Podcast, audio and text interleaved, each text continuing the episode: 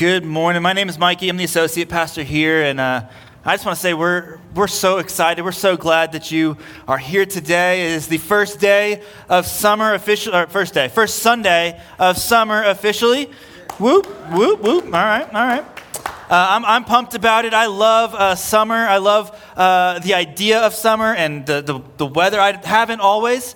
Uh, Morgan and I uh, moved here about six years ago from um, the armpit of the country called Houston. I'm just kidding. Um, it is. It really. It's bad. It's hot there. It's it's humid. Like you walk outside. I was just talking to someone. You walk outside. You feel like you just walked into someone's mouth. It's terrible. Like it's like, yeah, go Houston. No, um, but um, but I love, and so growing up, I always hated, I always dreaded summer because I was a sweater. Uh, I sweat a lot, and so summertime would come around and it would be 130 degrees and everything. And I, I just, I just did not like it. I did not, I don't like being hot. I don't, but since moving to Asheville, I was like, you know what? I actually really, I'm really looking forward to summer this year. I'm really looking forward to like seeing like, things come to life. Again, in Houston, things just die because they're being torched by the sun. But here they come to life. Like you see green show up on like trees, um, grass come up out of the ground. And um, Morgan and I um, recently moved into a new place and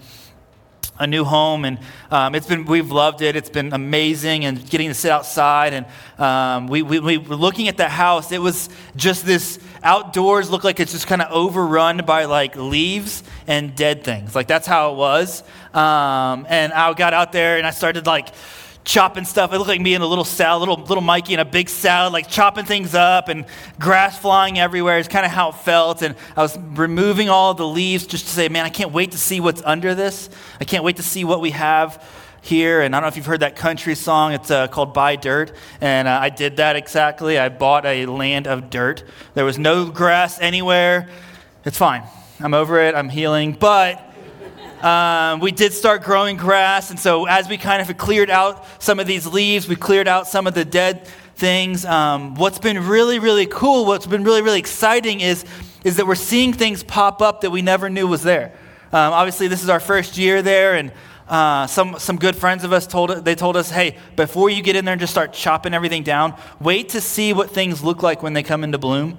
Uh, wait to see what kind of comes out of the ground that you don't know is there. And, and that exactly happened. Like we cleared out the front flower bed, and now we've got these plants that have like these beautiful flowers. And I'm like, I don't even know what that is. I don't know if it's a, a really pretty weed or what it is, but it's, it's, we like it. And so we're going to keep it, and it's great, and, and we're excited about it. And I was thinking about that, and I was thinking about that for my own life. And I was thinking that sometimes that's our spiritual life. I just jumped right in, so here we go. But I just sometimes I feel like that's our spiritual life that, that we go through a season of winter. We go through a season of waiting, or we go in a season of, of what seems like dryness or deadness. And then on the other side of it, what happens is that things start popping up that you didn't even know was there. You start seeing some areas that God's like, hey, Mikey, I'm actually growing you in this area, and this, this flower now that's here that you had no idea, it's beautiful. Like, it's amazing. And I'm like, oh, I didn't even know I needed that. And I love the Summer at the Gathering series because it's not really like a series of like, hey, we're going to talk about this one topic all summer long, but instead it's um, as we kind of hear and as we're being taught, we're just kind of doing standalone messages. And so this morning, what I want to do is I want to share um, a couple, uh, one of those flowers that has popped up in my spiritual life over the past year. And it's one of those things that I didn't expect and I didn't know. And so, what I want to talk about this morning is prayer. I know, it's shocking. We're at church and we're talking about prayer. I get it. Um, but what I want to talk about this morning is not just prayer, but the problem with prayer. The problem with prayer. And this is the, the thought that I want to um, kind of work from is this. The problem with prayer is when the purpose of our prayer is only for the answer to our prayers and not connection or closeness to the one answering our prayers. Want to read that again. This is where we're going to be all morning. Is this idea that the problem with prayer is when the purpose of our prayers are only for the answer to our prayers and not to the, for the connection or the closeness to the one that is answering our prayers. There's a verse in Matthew, Matthew 7, verse 21 through 23. It's Jesus, and he's saying this Not everyone who says to me, Lord, Lord, will enter the kingdom of heaven, but the one who does the will of my Father who is in heaven. And on that day, many will say to me, Lord, Lord, did we, did we not prophesy in your name and cast out demons in your name? Do not, did we not do many works in your name? And then I will declare to them, I never knew you. Depart from me, you workers of lawlessness. One of the scariest verses in all the Bible, honestly. Because think about this. Think about what he's saying. He's, he's speaking to a crowd. My, head, my earpiece is falling off. He's speaking to a crowd, and he's saying to them, Now understand. He's saying, Look at me. He's saying, Not everyone that says, Lord, Lord, not everyone that, that, that comes to church, not everyone that even miraculous things happen through you. Even those that the prayers that we've been praying and pleading God for, even those that we, we get a yes from God, even you, He's saying, I never knew you. So there's more to this idea of prayer than just the answer. It reminds me of Christmas of 2001. Let's all rewind. There's a handful of us that were not born. Makes me feel old. But 2001, Christmas of 2001. Now let's picture Mikey. He has hair, spiked hair. Uh, you know, I, I, I, went all boy band. Um, so I had spiked hair, frosted tips, um, puka shells, um, and then also a rain catcher hat. Anybody know what that is? That's where you have the visor, but it's upside down and turned backwards. That was me. Um, full out boy band, which reminds me that I love um, seeing kind of new trends come back. And I've seen puka shells on um, the youngins. Is that what we call them? Chillin', chillin'. Anyways, I've seen puka shells. I've seen frosted tips. I want to know where the rain catchers are. Why are we not seeing these visors come back? And I don't know. That's just a hope that I have for the future. But 2001, Mikey, sophomore in high school, um, I. Um, my parents, what they would do every year is they would send out a, a, wish list. They'd send out your Christmas list. They're like, hey, boys, fill this out. And every year, I had the same three things. Uh, every year, never failed. First one was, I want my own room. Uh, that never happened. Still hasn't happened. Morgan's in my room, but it's fine. I'm, I'm happy with it. It's fine. Healing. The second one is, is I always want a katana sword. You know what that is? Like a ninja sword? Awesome. I don't know why my parents didn't give 15 year old me one. Um, still haven't gotten one of those, but it's fine.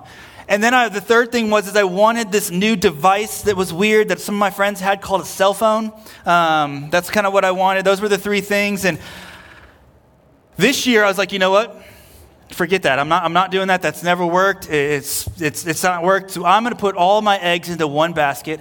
I, I started playing a, uh, a, new position in baseball, and I was the catcher. Um, I was the best position, the most fun. And, and I wanted this new glove. There's a new glove, new catcher's mitt. Um, a guy named by the name of Ivan Rodriguez, the best catcher.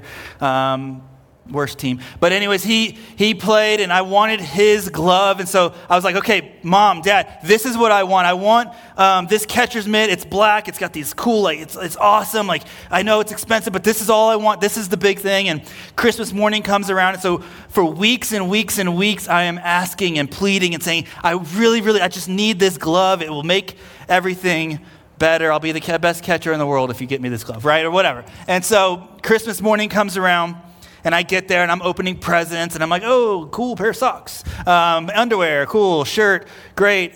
And then my parents, from behind, I don't know where it was, but behind the tree, they pull out this weird box, and I'm like, ooh, maybe. I open it up, and lo and behold, there's the glove. And I'm like, yes, I got the glove. This is awesome. It's, it's amazing. I put it on. I feel like a professional catcher. I'm, I'm ready to go. Um, fast forward a couple weeks, my parents are like, hey, how's the glove going? And I'm like, oh, it's great. I think it's, I, uh, I think it's in my, my bag somewhere. I don't know where it is. It's somewhere over there. And I think sometimes this is our prayer life, right? Is that when the problem with prayer is that when the answer to that prayer is the priority, that we miss out on Jesus. Because if he says yes, sometimes what happens is that I came back and I was like, well, parents, I, now I need new, now I need shin guards, now I need a bat, now I need a car, now I need this, I need that, I need, and my, our prayer life becomes something that it was never intended to be. And my hope for us this morning, my prayer for us this morning is, is that, that we pray and we plead and we ask God for Him to break through and we ask Him for things. But in the midst of getting those things, we don't miss out on Jesus. We don't miss out on that closeness to Him. There's a verse in um, Luke, Luke 17, verse 11 through 19. It says this.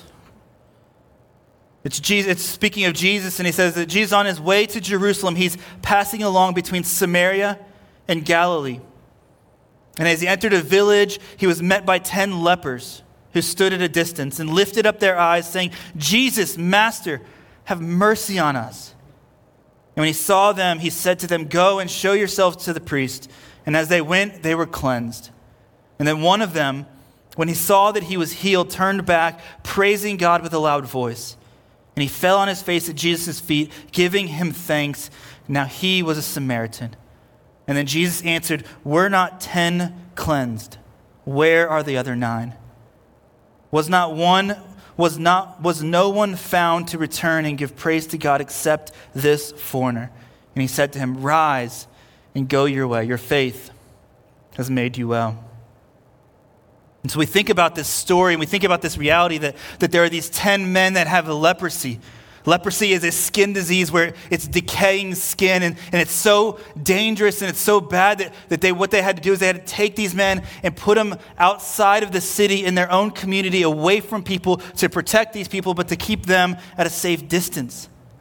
And Jesus is walking along town. He's walking to another town, and these men come and stand at a distance, knowing that, that them being too close is going to be dangerous. And, and they, but they plead and they cry and they say, Jesus, Master, save us, rescue us, heal us.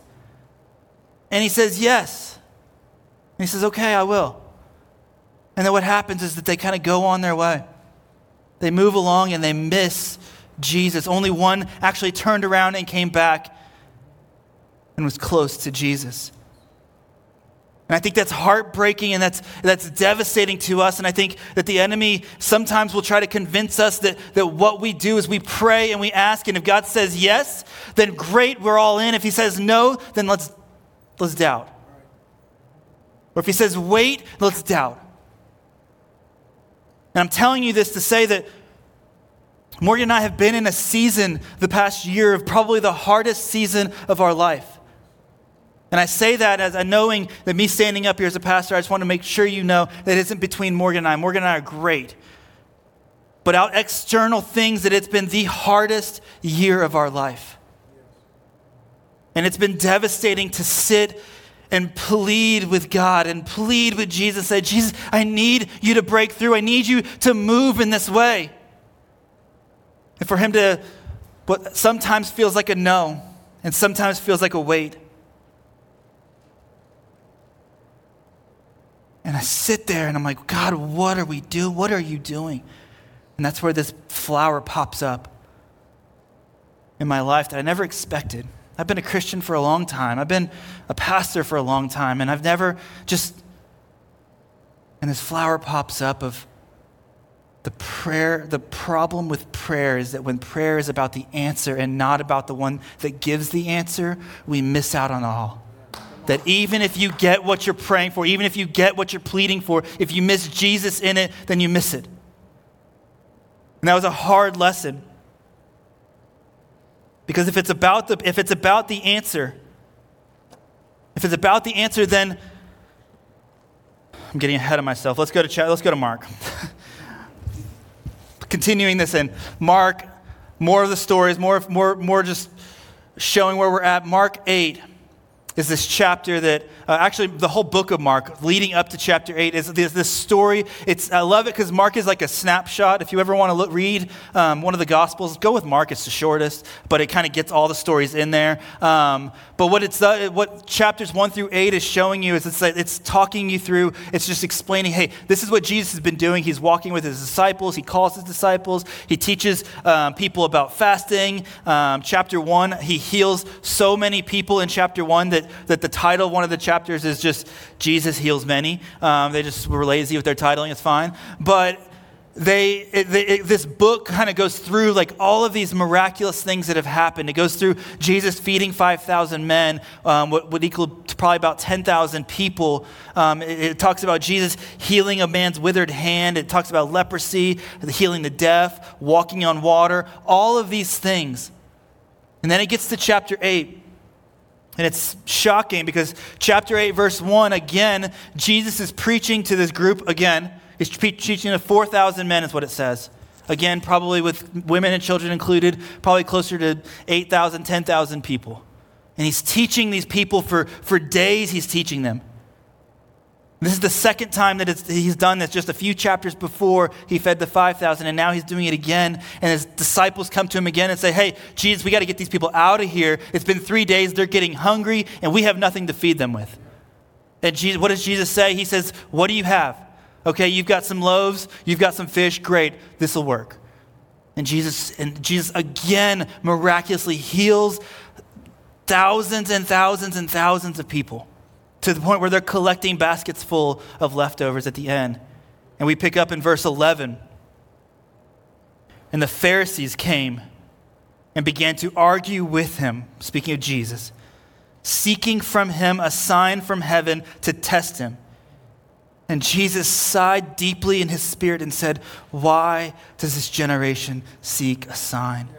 Truly I say to you, no sign will be given to this generation. And he left them got into the boat, and went to the other side. What's happening is, that these Pharisees are not just showing up on the scene for the first time and be like, uh, Who is this guy? Prove yourself. No, this is the Pharisees who have been traveling along with Jesus every step of the way, seeing him move, seeing him act, seeing him do the miraculous, and then they're saying, Not enough. Not enough. I need to see one more thing. Not enough. I need you to do one more thing for me. Not enough. I need you to answer one more prayer for me before I'll believe. And Jesus speaks to his disciples and he's saying, now they had forgotten to bring bread. Whose job was that? Um, and they had only one loaf with them in the boat. And he cautioned them, talking to his disciples now. He's saying, Watch out. Beware of the leaven of the Pharisees and the leaven of Herod. And they, began, they began discussing with one another the fact that they had no bread.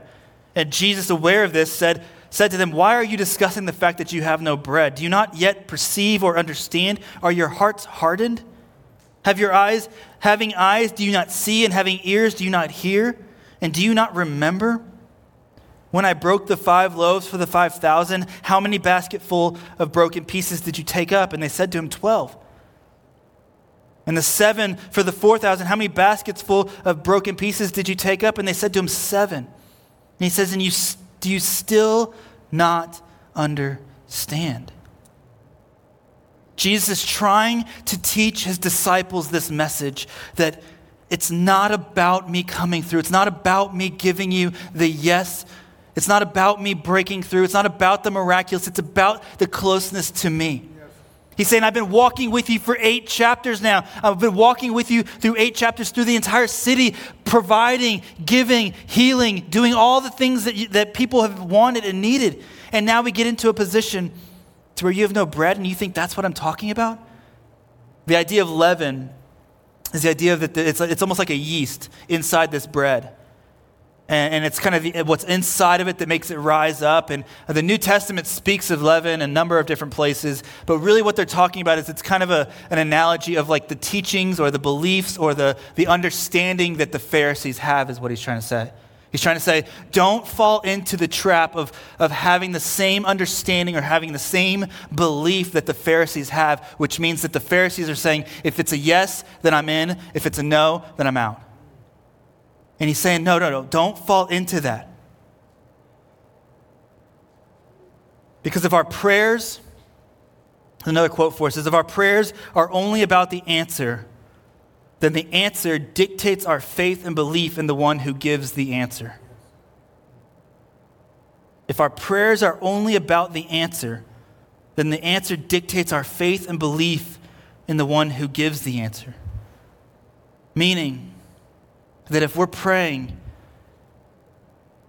and our prayers are, are, are really about the answer, they're about the, the, about the breakthrough, they're about the provision, then how, and we miss out on Jesus, how dangerous is that? Because then what happens? Is what happens if he says yes? If he says yes, then that's great. And we rejoice, we rejoice, and we're like, yes, I'm, ex- I'm, I'm so excited. He broke through. He brought, he brought that person into my life. He brought this job into my life. He provided in this area. He, he, did, he healed this person, and it's amazing. But what if he says no? What if he says no, and, and then it becomes like, oh,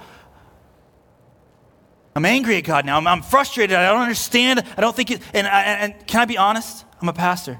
And I'm in, I'm in this season. I was in a season like this to where I felt like it was a no from God or it was a wait from God. And can I be honest? My response, because I was held up so heavily in this, in this uh, the answer is the, the priority, I was so wrapped up in it that I got real angry with God. And I looked at him and I said, God, I don't agree with what you're saying. I don't agree with the way you're doing it. I don't even know if you're real. And God's saying it's not about the answer, it's about the closeness to me. We could get a yes. Can I tell you this? That there is no yes to any prayer that will satisfy us forever. That we could get the, we could get the thing or not get the thing or heal this or do that or whatever. There is, a, there is no yes that could satisfy our souls forever. There's also not a no that will destroy us either. And that was something that I had to learn. That there, is some, there are some no's that don't get me wrong, they hurt like hell. And they are, they are, they are terrible. And, and, and, and God's and Jesus is his heart is not that I'm, I'm going to teach him a lesson with this no. No, no, no. That's not what he's saying. He's saying, I'm going to sit in this brokenness with them because they're in a broken world. And unfortunately, we, we, re- we live in a broken world, and it's not the way Jesus intended. It's not the way Jesus wanted. It's not what he wanted. But the no, there are no's that happen that hurt so deeply. And my fear is, is that when we get those, we turn our back on God instead of pulling them in close. Because the purpose of our prayers, the purpose of our pleading with Jesus is not to get the answer, but it's to get Him. It's to get Him. It's to get closer and more, more, more secure with Him.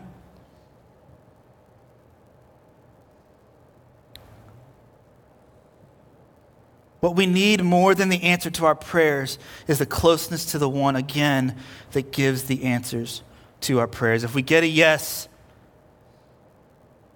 and we miss Jesus, we miss it all. If we get a no, we turn our back on Jesus, we miss it all. Again, this is a, this is a season that Morgan and I have been walking through of a, just a no or a wait, and it's been painful. And it's been painful to just say, okay, God, I, I don't know what to do. I don't, and, I, and, maybe, maybe in this room here, I, I know that they're in this room here, there is pain and there are, there are prayers that have been unanswered. There is a waiting season that you are in right now. There's a, a season that you may be coming out of that, that is, is has been painful. And I, got, I want to let you know that, that Jesus knows this. He's aware of this. He's with you in this. He's not, he's not just, I don't know, it's just He's with us. And so there's three things. There's three ways that, that I feel like as we've as I've kind of gone through this that I've had to do to, to help me uh, be reminded that that the purpose of prayer is, is, is closeness to Jesus and not just the answer. And, and it's hard. And, and, and so what do we do in the seasons that so what do we do in the seasons that we feel like are dark seasons?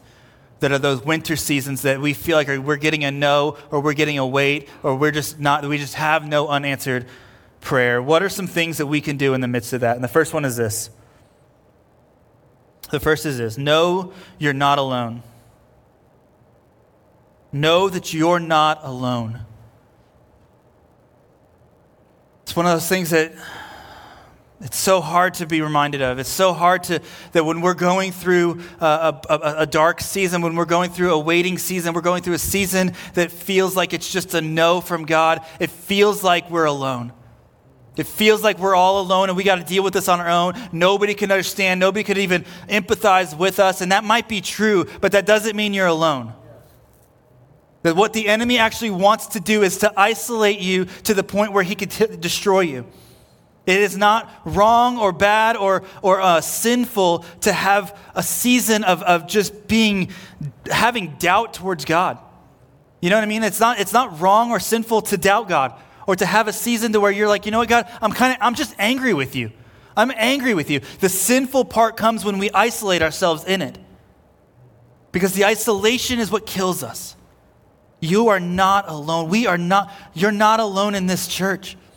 That if you're in one of these seasons that is a waiting season or a no season, and it's just it feels like a winter season, can I tell you that you're not alone?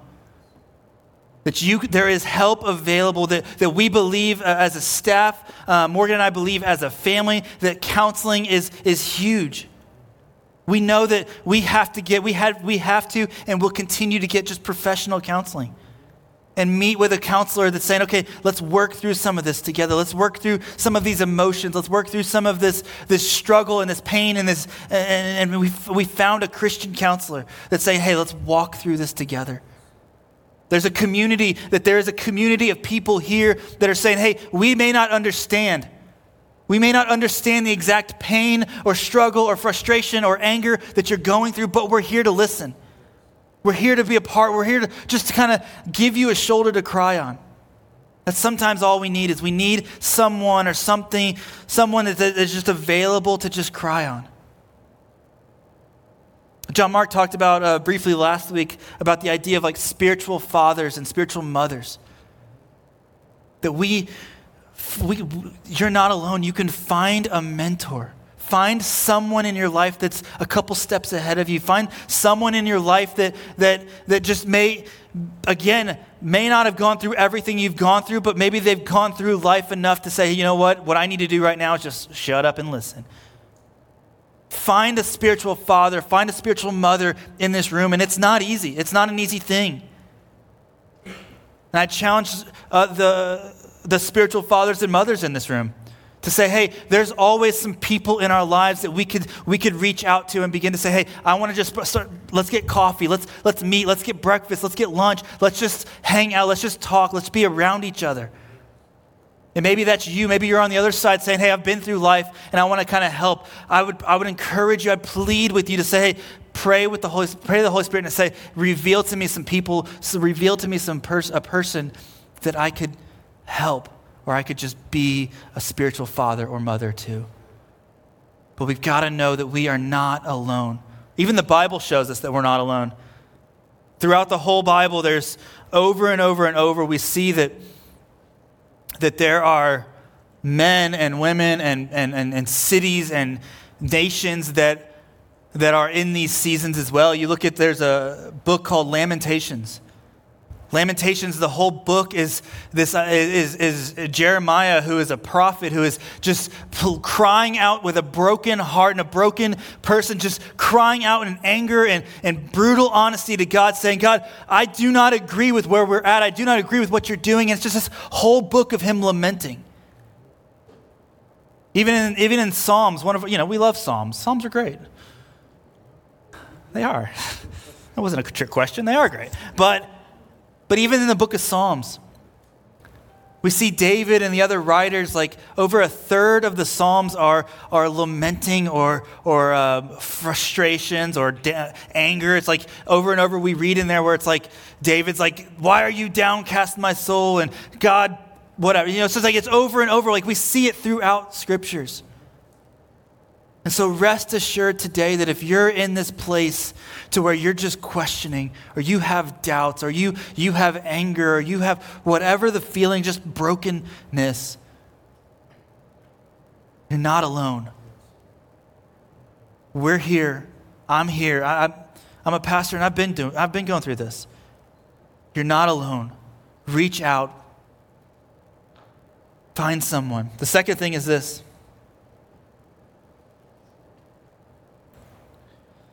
Second one is be honest with Jesus.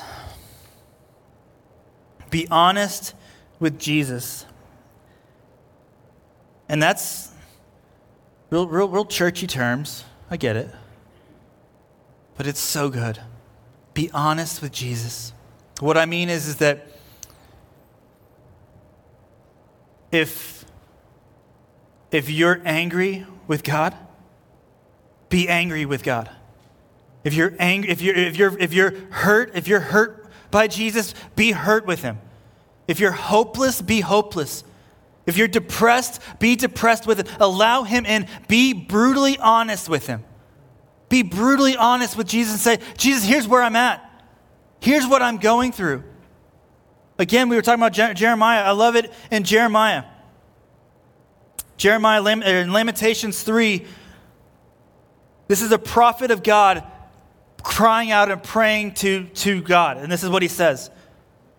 This is honesty. It's, he says, I am the man who has seen affliction. Under the rod of his wrath, he has driven and brought me into darkness without any light. And surely against me, he turns his hand again and again the whole day long. And he has made my flesh and my skin waste away. He has broken my bones. He has besieged and enveloped me with bitterness and tribulation. He has made me dwell in the darkness like the dead of long ago. And he has walled me about so that I cannot escape. And he has made my chains heavy. Though I call and cry for help, he shuts out my prayer. He has blocked my ways with blocks of stones. He has made my paths crooked. This is a prophet of God in the Bible, in Scripture, crying out to God and being real honest. Being brutally honest with this with God and saying, God, here's where I'm at. Here's what I'm, here's what I'm going through. I'm hurting, I'm, I'm broken, I am in pain. Our counselor told Morgan and I one time when talking about depression that one of the, that usually when you're in the middle of depression, usually the thing that will help you get out of depression is the exact thing you don't want to do. And I think sometimes for us it's prayer. And it's not because, you know, we, we don't believe prayer works or not. It's that, it's that we just don't, we don't want to lie anymore. Have you ever felt like that? You ever felt like where, where you get into, you know, for me, it's like, I, am just like, I don't want to pray anymore. And it's not because of this or that. It's because I just don't want to lie anymore. I don't want to have to go in and act like, oh, uh, Hail Mary, you know, whatever. I, I don't want to do that. I want to go in. I want to be brutally honest with Jesus. I want to be real with him. I'm angry. I don't want to pray. I want to yell and I want to scream and I want to just, and, and what I'm saying is, is that do that. You're, well, you're, you're able to do that. Take off your church clothes, take off your church mask, and say, okay, God, here's where I really am. Here's what I'm really going through. Here's, here's the brokenness. Here's, here's what I'm struggling with. Here's, here's the parts that I'm angry at you about. Here's the parts where I don't know if you're actually even real or powerful or trustworthy enough to do. And so I need you to, to know that. I need you to be honest. I need to be honest with you. Second thing is, is be honest with God. Be honest that it's not just a sweet cookie cutter prayer, but it's brutal honesty. The last thing is this choose to believe Jesus is good. You know, as we're going through this season, the way I got through was reminding myself that I'm not alone. And that I got around some guys in my life that without them, I, I don't know what would have happened. I got honest with Jesus. I got honest with him in my prayers. I got honest with him in, in, in, my, in my frustrations and in my anger. I got honest with him. And then the last one is, is to choose that Jesus is good. Choose that Jesus is good. God gave us this incredible, powerful thing called choice. And I know it's not easy. I know it's not easy when you're in the middle of this season, when you're in the middle of this broken hearted, gut wrenching season to choose that He's good. I love how Jeremiah does it in Lamentations again, chapter 3, verse 16. He says, He's crying out, he's saying, He, may, he has made my teeth grind on gravel. It made me cower in ashes. My soul is bereft of peace. I have forgotten what happiness is. And so I say, My endurance has perished, and so has my hope from the Lord. Remember my affliction and my wanderings, the wormwood and the gall. My soul continually remembers it and it's bowed down within me. He's continuing to be honest, but then it comes to chapter verse 21 it says this, "But this I call to mind, and therefore I have hope. The steadfast love of the Lord never ceases. His mercies never come to an end. They are new every morning. Great is your faithfulness. The Lord is my portion." Says my soul. Therefore, I will hope in him. It is good that one who should wait quietly for the salvation of the Lord choose to believe that Jesus is good. We have that ability to choose that he's good, and I know it's not easy. I know it's not easy to, in the midst of remembering that when my prayer is a yes, Jesus is good that when my prayer is a no, Jesus is still good. When my prayer is a wait, Jesus is still good. And that is the, that is the choice that we have as his sons and daughters, that we can choose to believe he's good. And I know that's not easy. There's many ways to do it, to choose, and maybe it's Maybe it's making notes of yourself or reminding yourself of scriptures of this or that. But one way that I've had to do it is this is that there's two commands in scripture that show up more than any other. The first one is, is do not be afraid. And the second one is, is to remember. That those were the two commandments that, that came up more than anything else. Don't be afraid and remember. And so, one way that I've been choosing to believe He's good is by remembering what He's already done. That my prayer is not about the answer. My prayer is not about getting a yes or a no, but my prayer is about getting closer and closer and closer to Him so that even if it is a yes, then I still have Him. And even if it's a no, I still have Him. And it doesn't matter what the circumstances are, I can still say, I've got Him. And so we remember what do we remember? We remember what He's already done. When I get that no or I get that wait, I remember, okay, God, I hate what's going on here. I'm going to be honest with you there. I hate what's going on. I'm angry at that. I don't like this. I don't like the decision that you've made. I don't like the way that it looks. But I'm, I'm, I'm going to choose to remember there was a 21 year old Mikey one day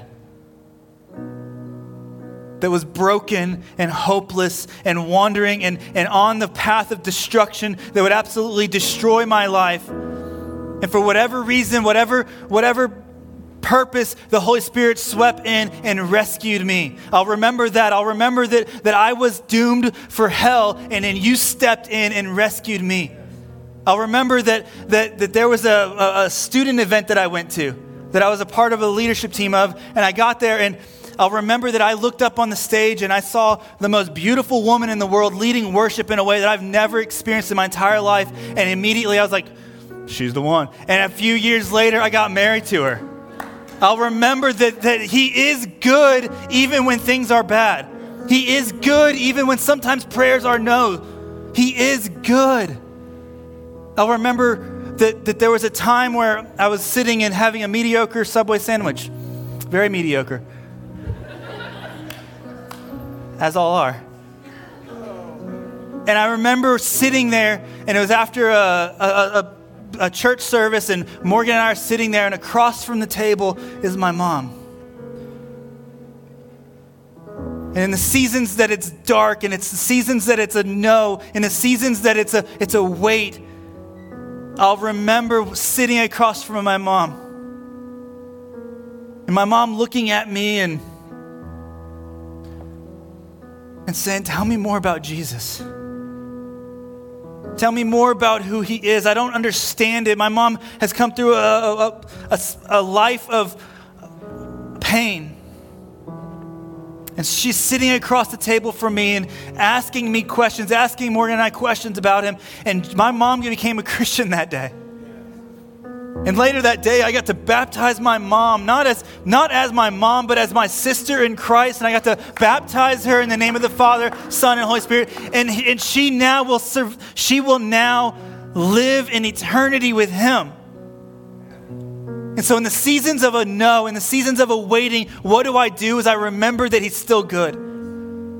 I remember that He's still good even when my situation is, sucks. What happens then is, is that then our prayers become prayers of, of closeness. They become conversations of connection. They become um, moment, opportunities for us to just hold on to Jesus' leg and just say, I don't want you to leave. My life sucks right now. I don't want you to leave.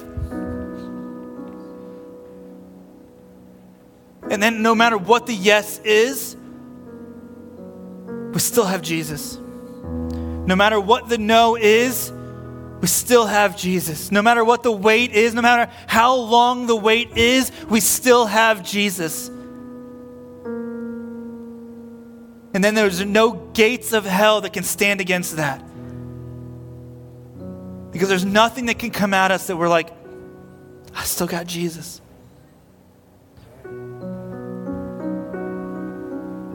My prayer, my hope, my plea with you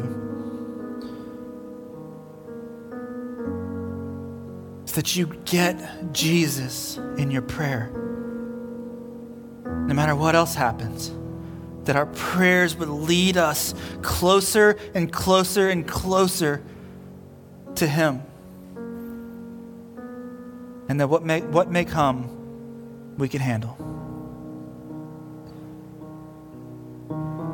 And I know that there are people in here this morning that honestly, you're, you're in seasons like this. And it's hard to hear this message. I'm, I can't imagine if I was sitting where you are and I'm just hearing it and I'm in the, and I'm in the season I was six months ago, I would, I'd throw my Bible at you. Softback, but. And so don't hear me up here just ranting and raving and whatever about, oh, it's just so easy. I know it's not. It's the hardest thing in the world. But can I, pro- I can promise you this is that if you do continue to choose to believe He is good, I believe He's good, and I believe that He will be good, and I believe that that will come to fruition. And so, hear me just cheer you on and say, I know it's hard. I know it's tough. I'm sorry. We love you as a church. I love you as a pastor. I love you as a human. We know it's hard, but don't give up. Don't turn your back on Jesus. Don't turn your back on the one and only one that can satisfy and can save. Maybe someone in here this morning is. You, uh, you hear me talking about this relationship or this connection or this closeness with Jesus, and you're just like, that just seems like hogwash.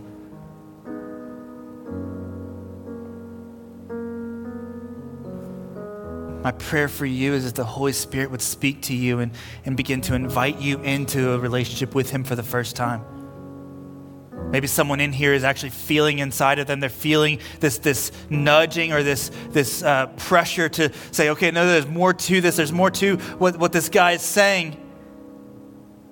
And can I encourage you to say that, that that I believe is the Holy Spirit prompting you into a relationship with Jesus for the first time? If that's you this morning, I'm going to pray. And I would encourage you to pray, pray with me. Pray in your own words or use mine.